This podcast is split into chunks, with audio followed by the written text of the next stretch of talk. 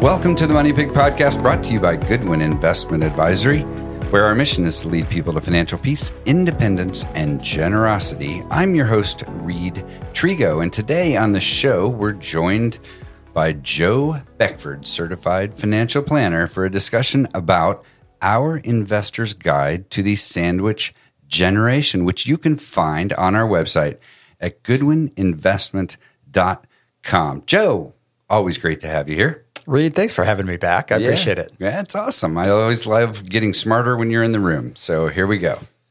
Way to build my ego. That's There always a good start. Yeah, there you go. I should have like the applause. Um, there, there you go. Look at the crowd. It's our studio audience. Everybody needs canned applause. I love that. We're here for you. All right. So today we're going to talk about the sandwich sandwich generation. Easy for me to say. It's not though. It's not a happy conversation sometimes. It's, this is difficult right here. We, we're going to talk about things people don't talk about today. Right, right. It's not only not easy for you to say, it's not easy for somebody to do. No. And yet there are so many people in that boat.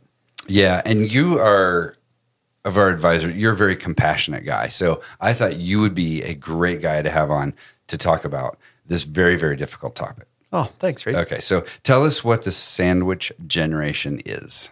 So technically, what that means is, you know, you picture yourself in the middle, and uh, you are a parent of children, and your parents are still living, and you have found yourself in the awkward situation where you're not only taking care of your children, but also taking care of your parents.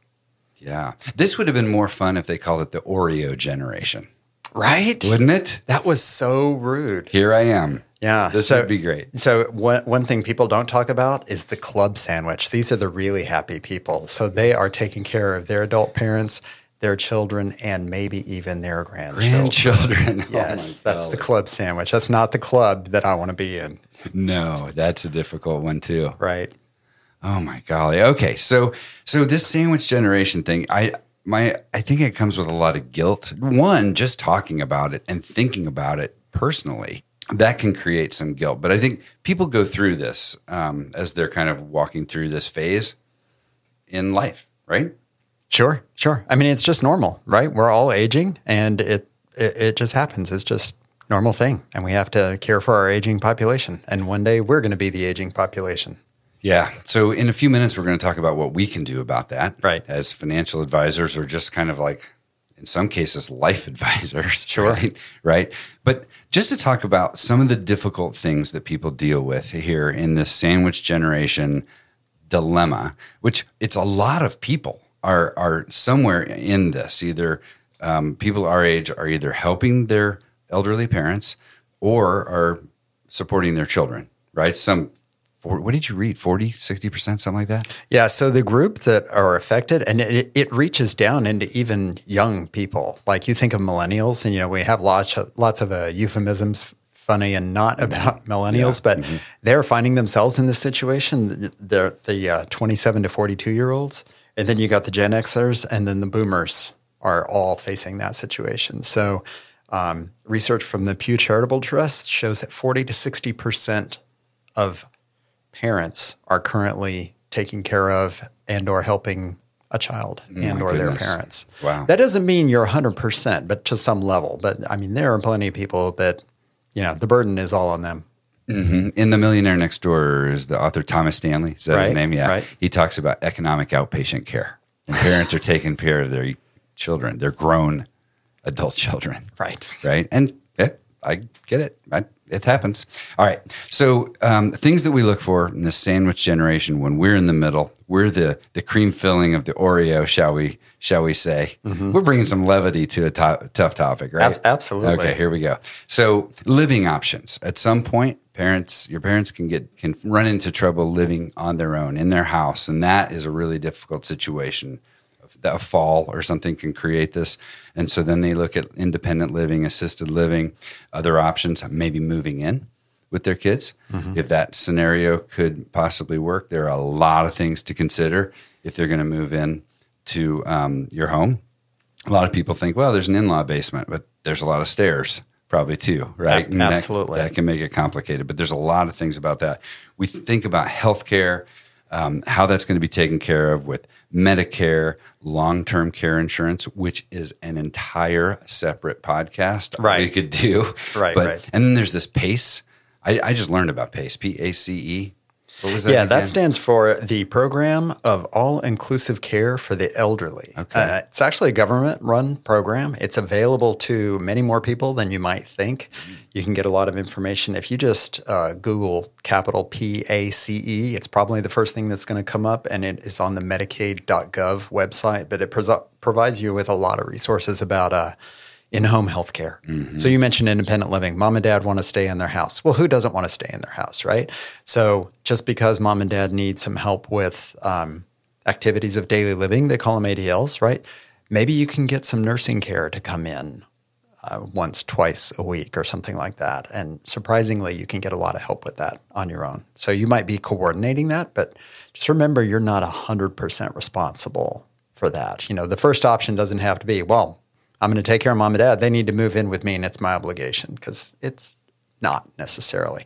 And it actually might not be the best for them to even do that. So, you know, when you're considering, you mentioned that guilt thing mm-hmm. earlier, like, oh, I got to take care of mom and dad or aunt uncle or whoever it ends up being that you're taking care of. You do. And I, I mean, that's, that's a noble thing to do, but that doesn't mean they have to live in your house. Mm. It might not be best for you. It might not be best for them either. And there are a lot of options and a lot of resources. So, I love it. Awesome. Awesome. All right. So the other thing related to healthcare is some of the healthcare documents that are really, really important. And we we talk to our clients when they're, you know, 30s, 40s, however old they are, and they will, healthcare directive, power of attorney. You got all that in place.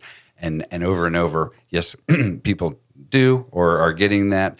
But you often it's yeah we're getting that in place because it's a hard conversation. You got to sit down and talk about your your demise or whatever with your spouse and what's going to happen and who's going to make decisions. And my wife and I started that process and probably sat on it for four years one time. So I get why people don't want to talk about it, but those kind of documents are really important too. Absolutely. And I would say, um, you know, in, in your case, for sure, you just need your estate documents wrapped up. The, the, I mean, one of the best things that you can do for your family, if you want to love on your family, is make sure your estate documents are together. And you brought it together. Like, you know, we live in Georgia. The primary three documents are will, durable power of attorney, Georgia Advanced Health Directive. That, you know, lots of states call that a living will or something like that. You just take that burden off of your family members when you have those things. But when you're specifically taking care of your parents, durable power of attorney is mega important. You know, think about it. You're taking care of your mom and you take her to the doctor or whatever and you call the hospital and you want to know the test results. Guess what? They don't talk to you. They talk to mom. So it's really important that if you are named as the uh, power of attorney, that you have that document, and you should probably just carry one with you. You know, I'm going to the hospital, I'm going to the doctor, I'm asking questions or whatever. That you have that that you can share with people because it is your right. And I mean, you're advocating for a loved one, and you need to have that on you. Your parents might not even think about having that done, but it's necessary. Yeah, that's the way you set yourself up so that you get that surprise call. Or or heck, even a husband and wife. You get a surprise call, you know, we've got to make healthcare decisions. Yeah. Ooh, or anything, anything, All financial decisions, right. healthcare decisions, right. all the things. All right, awesome. so that's all the hard part about this. Mm-hmm. Let's talk about maybe what people can do to prepare a little bit better for when they enter this stage, if they're going to, but mm, a lot of us do. Well, it's a great question when you start thinking like, um, hopefully, hopefully that doesn't end up happening to you. But I mean, the, the reality is, even if you're not there financially or you're not the living responsibility, you're there for emotional support for your parents and your children. So everybody is going to find themselves in this situation to some degree, and it's stressful. And so I think the best way that you can take care of yourself is to take care of yourself, is self care, right? So people will tell you, oh, you should take care of yourself and you should watch what you eat, you should exercise, and you should this and you should that. And those are all true, but they're really especially true. I always like to use that analogy around an airplane, right? When we're flying on an airplane, what do the flight attendants always tell you? And we zone out, but we're thinking, should we lose cabin pressure? You put on your oxygen mask before your children or anything else. That is because you can't help anybody if you're unconscious. You can't do anything if you're sick, you're in the hospital. You need to take care of yourself. And so that that comes in forms of physical, mental, spiritual, and financial, right? Physical, you got to exercise, you got to sleep, you got to eat right, maybe do some yoga, stretch yourself out. Uh, on the mental side, do some meditation. If you're in the thick of this, it's rough. And there is no shame in getting a counselor and getting some help to lean on for that. Actually, I think that's a source of strength. So, I mean, do that. Exercise your spiritual muscles.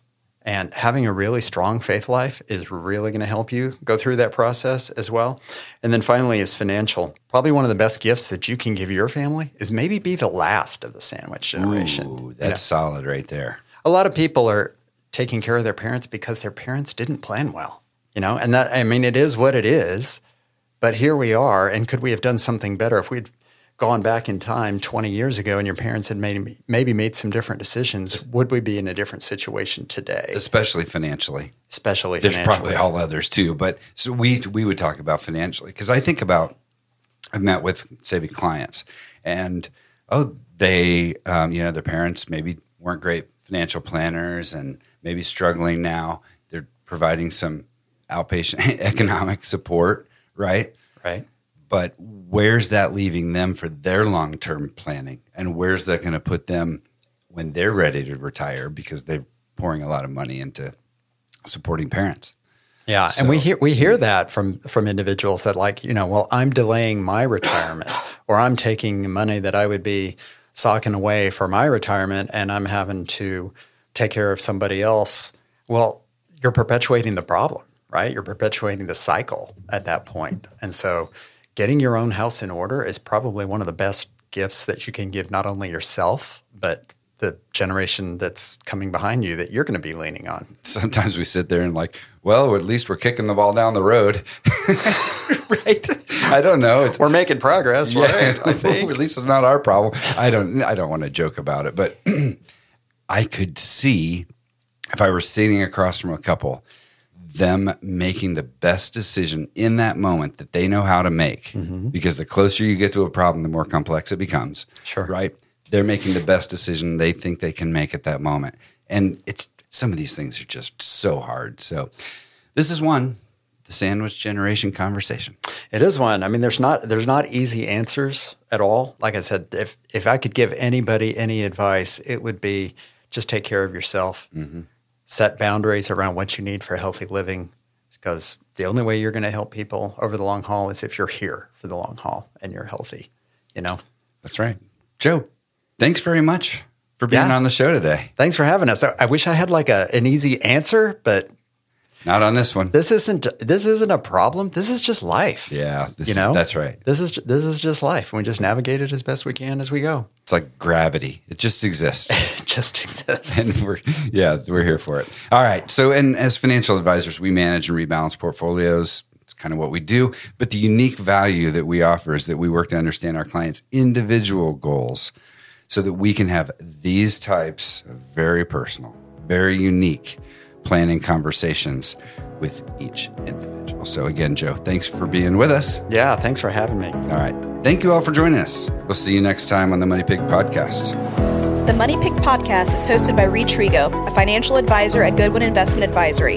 This podcast is intended to share information and perspectives, but should not be interpreted as legal, financial, or tax advice.